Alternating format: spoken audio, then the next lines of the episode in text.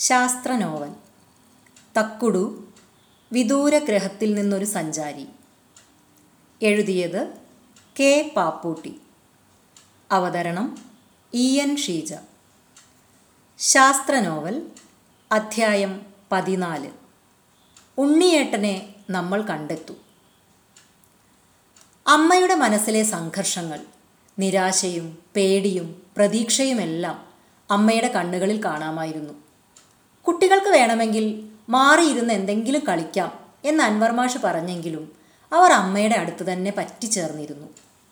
തക്കുടു പറഞ്ഞു അവരും കേട്ടോട്ടെ മാഷേ. ചിലപ്പോൾ അവരുടെ സഹായവും വേണ്ടി വന്നാലോ? ഉണ്ണിയേട്ടനെ കാണാതായിട്ട് നാല് കൊല്ലം കഴിഞ്ഞു എന്നല്ലേ മാലിനി ചേച്ചി പറഞ്ഞത്? എന്താവും സംഭവിച്ചിട്ടുണ്ടാവുക? എനിക്കറിയില്ല കുട്ടി.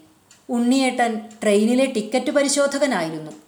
കാണാതാകുമ്പം ഡൽഹിക്കുള്ള നിസാമുദ്ദീൻ എക്സ്പ്രസ്സിലായിരുന്നു പോയിക്കൊണ്ടിരുന്നത്. ഇവിടുന്ന് പോയാൽ നാലാം ദിവസമാണ് തിരിച്ചെത്തുക. വന്നാൽ ഒരുപാട് കഥകളുണ്ടാകും പറയാൻ. യാത്രക്കാരുടെ മണ്ടത്തരങ്ങൾ ദുർവാശികൾ പൈസ പോക്കറ്റടിച്ചു പോയവരുടെ സങ്കട കഥകൾ അങ്ങനെ പലതും. കഥ കേൾക്കാൻ തക്കുടു പിന്നാലെ നടക്കും. യദുവാണ് അന്ന് അച്ഛന്റെ തക്കുടു. അവൻ അങ്ങോട്ടും പറയാനുണ്ടാകും ഒത്തിരി കഥകൾ. അധികവും സ്കൂളിലെ കഥകളാ. പിന്നെ രണ്ടാൾക്കും ഇഷ്ടമുള്ള ഒരു വിഷയമുണ്ട്. ഫുട്ബോൾ. എന്റെ മനസ്സിലേക്ക് അച്ഛന്റെ മെലിഞ്ഞു നീണ്ട മുഖത്തിന് ചേരാത്ത കൊമ്പൻമീശയുള്ള രൂപം ഓടിയെത്തി. കളിയിൽ അച്ഛൻ റൊണാൾഡോയുടെ ആരാധകനും ഞാൻ മെസ്സിയുടെ ആരാധകനുമായിരുന്നു. രാത്രി ഭക്ഷണ സമയത്ത് ചിലപ്പം തർക്കം മൂക്കും. അപ്പം അമ്മ പറയും ആരാ നല്ല കളിക്കാരനെന്ന് ഞാൻ പറയാം. ആരാ കൂടുതൽ ചപ്പാത്തി തിന്നുന്നതെന്ന് നോക്കട്ടെ? അച്ഛൻ യൂണിയൻ ഓഫീസിൽ പോയി വന്ന ദിവസമാണെങ്കിൽ മെസ്സി ജയിക്കും. അല്ലെങ്കിൽ റൊണാൾഡോ ജയിക്കും. തക്കുടുവിന്റെ ചോദ്യമാണ് എന്നെ ചിന്തയിൽ നിന്ന് ഉണർത്തിയത്. അദ്ദേഹം ആരോടെങ്കിലും വഴക്കടിച്ചിരുന്നോ? ടിക്കറ്റ് എടുക്കാത്തതിന് പിടിക്കേ? അങ്ങനെ വല്ലതും? അതെപ്പോഴും ഉണ്ടാകും. അതിന് ഫൈൻ ഈടാക്കും. അത്രയേ ഉള്ളൂ. നിവൃത്തിയില്ലാഞ്ഞിട്ടാണെങ്കിൽ സ്വന്തം കീശേന്ന് പൈസ എടുത്തുപോലും ടിക്കറ്റ് കൊടുക്കും. ഒരാളുടെ പേരിലെ ആക്ഷേപം കൊടുക്കേണ്ടി വന്നിട്ടുള്ളൂ. അതാരാ? അതൊരു കള്ളസന്യാസിയാ എല്ലാ വെള്ളിയാഴ്ചയും പൻവേൽ സ്റ്റേഷനിൽ നിന്ന് കയറും എപ്പോഴും ഒരേ സീറ്റായിരിക്കും. എ സി കമ്പാർട്ട്മെന്റിൽ കാഷായ വസ്ത്രമാണ്. നീണ്ട താടി മുടി. വലിയ രുദ്രാക്ഷമാല കുടവയറിന്മേൽ തങ്ങി നിൽക്കും. ആകെ ഒരാനച്ചന്തമുള്ള മനുഷ്യൻ. മാഷ് തക്കുടുവിനോട് പറഞ്ഞു. പൻവേൽ എന്ന് പറയുന്നത് മുംബൈക്കും പൂനെക്കും ഒക്കെ പോകേണ്ട യാത്രക്കാർ ഇറങ്ങുന്ന സ്റ്റേഷനാണ് പൻവേലും രത്നഗിരിയും ഒക്കെ എനിക്കറിയാം. എങ്ങനെയെന്ന് പിന്നെ പറയാം. ചേച്ചി ബാക്കി കൂടി പറ. അയാളുടെ അടുത്ത് എപ്പോഴും ഒരു വലിയ ബാഗുണ്ടാകും. ഗോവയ്ക്കിപ്പുറമുള്ള എല്ലാ പ്രധാന സ്റ്റേഷനിലും അയാളെ കാണാൻ ഓരോ ആൾ വരും. സന്യാസി അയാൾക്കൊരു വലിയ പൊതി കൊടുക്കും. അവർ തിരിച്ച് ഒരു ചെറിയ പൊതിയും കൊടുക്കും. എന്താണ് ഈ കൊടുക്കുന്നത് എന്ന് ഒരിക്കൽ ഉണ്ണിയേട്ടൻ ചോദിച്ചപ്പോൾ അയാൾ പറഞ്ഞു വിഭൂതിയാണെന്ന്. വിഭൂതി ഇങ്ങനെ പാഴ്സലാക്കി കൊടുക്കുമോ എന്ന് ചോദിച്ചപ്പം അയാൾ രൂക്ഷമായി ഒന്ന് നോക്കി ഒന്നും പറഞ്ഞില്ല. എന്നിട്ട് ഉണ്ണിയേട്ടൻ ഉയർന്ന റെയിൽവേ ഉദ്യോഗസ്ഥർക്ക് പരാതി നൽകിയോ? ഇല്ല അപ്പോഴൊന്നും ചെയ്തില്ല. ഒരു ദിവസം തലശ്ശേരി സ്റ്റേഷനിൽ വെച്ച് പൊതി കൈമാറിയത് ചന്തുവിന് ഇവന്റെ സ്കൂളിലെ കീചകൻ എന്ന് വിളിക്കുന്ന കുട്ടിയുടെ അച്ഛന്. ആണെന്ന് കണ്ടു. പിന്നെ എല്ലാ ആഴ്ചയും ശ്രദ്ധിച്ചു. ചന്തു തന്നെ. വടകരയാണ് അയാളുടെ അടുത്തുള്ള സ്റ്റേഷൻ. എന്നിട്ടെന്തിനാ അയാൾ തലശ്ശേരി വന്ന് പൊതി വാങ്ങുന്നേ? അയാൾക്ക് മയക്കുമരുന്ന് കച്ചവടം ഉണ്ടെന്ന് എല്ലാവർക്കും അറിയാം. സ്കൂളിലും കോളേജിലും ഒക്കെ ഏജന്റുമാരുണ്ട്. ഗുണ്ടകളുടെ ഒരു സംഘവുമുണ്ട്.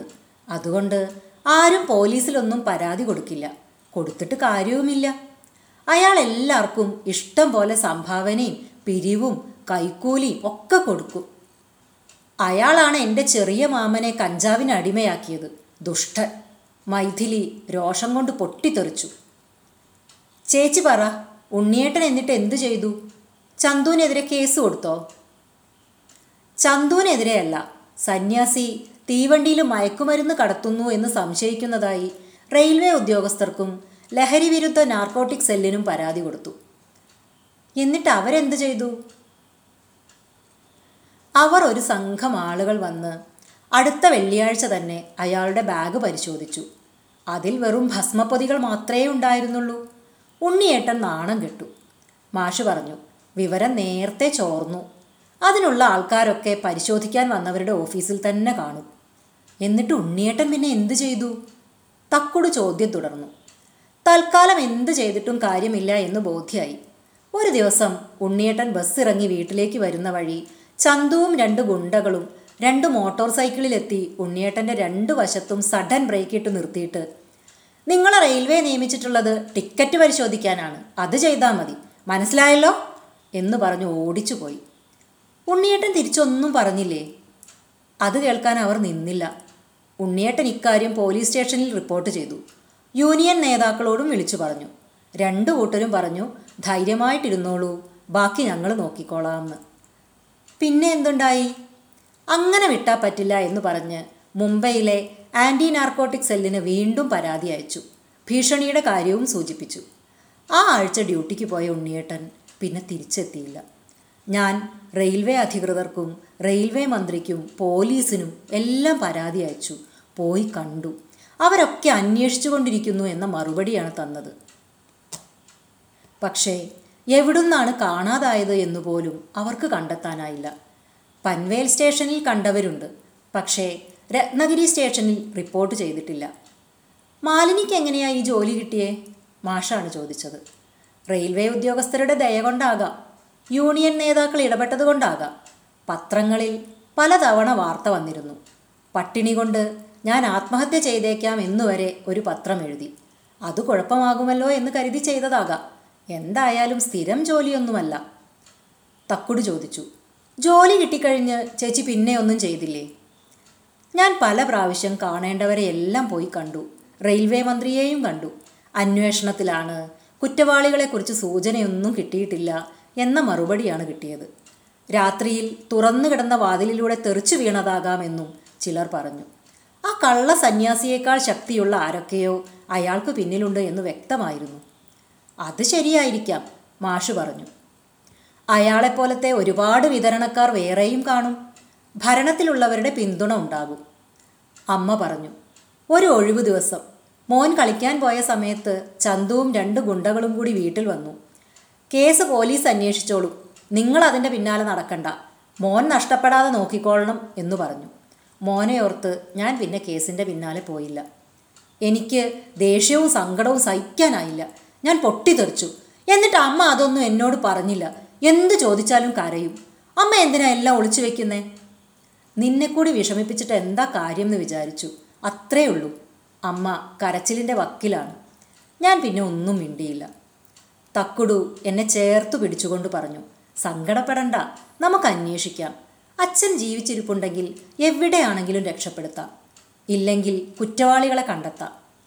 ആ തെമ്മാടി ചന്തൂനെയും കള്ള സന്യാസിയും പിടിച്ചുകൊണ്ട് വന്ന് മോളിയും നീ പാറയിലേക്ക് ഇടണം തക്കുടു. തല പൊട്ടി ചാകട്ടെ നിർദ്ദേശം ദിൽഷയുടേതാണ്. എന്നാൽ യദുവിന്റെ അച്ഛനെ തിരിച്ചു കിട്ടുമോ ദിൽഷേ തക്കുടുവിന്റെ ചോദ്യം കേട്ട് ദിൽഷ ചമ്മി. അങ്ങനെയൊന്നും ചെയ്യാൻ എനിക്ക് അനുവാദമില്ല. എന്റെ ലോകത്തെ നിയമവും അതിനനുവദിക്കുന്നില്ല. അതെന്താ നിങ്ങളുടെ ലോകത്ത് കുറ്റം ചെയ്ത ശിക്ഷയില്ലേ? മാതൃകാപരമായ ശിക്ഷ കൊടുത്താലല്ലേ മറ്റുള്ളവർക്ക് പാഠമാകൂ. ജോസ് ദിൽഷയുടെ രക്ഷയ്ക്കെത്തി. ശിക്ഷ എന്നാൽ ശിക്ഷയാണ് പ്രതികാരമല്ല. പ്രതികാരം സംസ്കാരമില്ലാത്തവരുടെ രീതിയാണ്. എന്റെ ലോകത്ത് കുറ്റകൃത്യങ്ങൾ ഇല്ലാതായത് കുറ്റവാളികളെ ഇല്ലാതാക്കിയിട്ടല്ല. എന്തുകൊണ്ട് ചിലർ കുറ്റവാളികളാകുന്നു എന്ന പഠനം നടത്തി അതിനുള്ള സാഹചര്യങ്ങൾ ഇല്ലാതാക്കിയിട്ടാണ്. അത് നമുക്ക് പിന്നെ ചർച്ച ചെയ്യാം. ഇപ്പം നമുക്ക് യദുവിന്റെ അച്ഛനെ കണ്ടെത്തണം. അതിന് നിങ്ങളുടെ കൂടി സഹായം വേണം. ഞങ്ങൾ എന്തിനും തയ്യാറാണ്. എന്ത് ചെയ്യണമെന്ന് പറഞ്ഞാൽ മതി. ദീപുവിന്റെ ഈ അഭിപ്രായം എല്ലാവരും മുഷ്ടി ചുരുട്ടി സ്വീകരിച്ചു.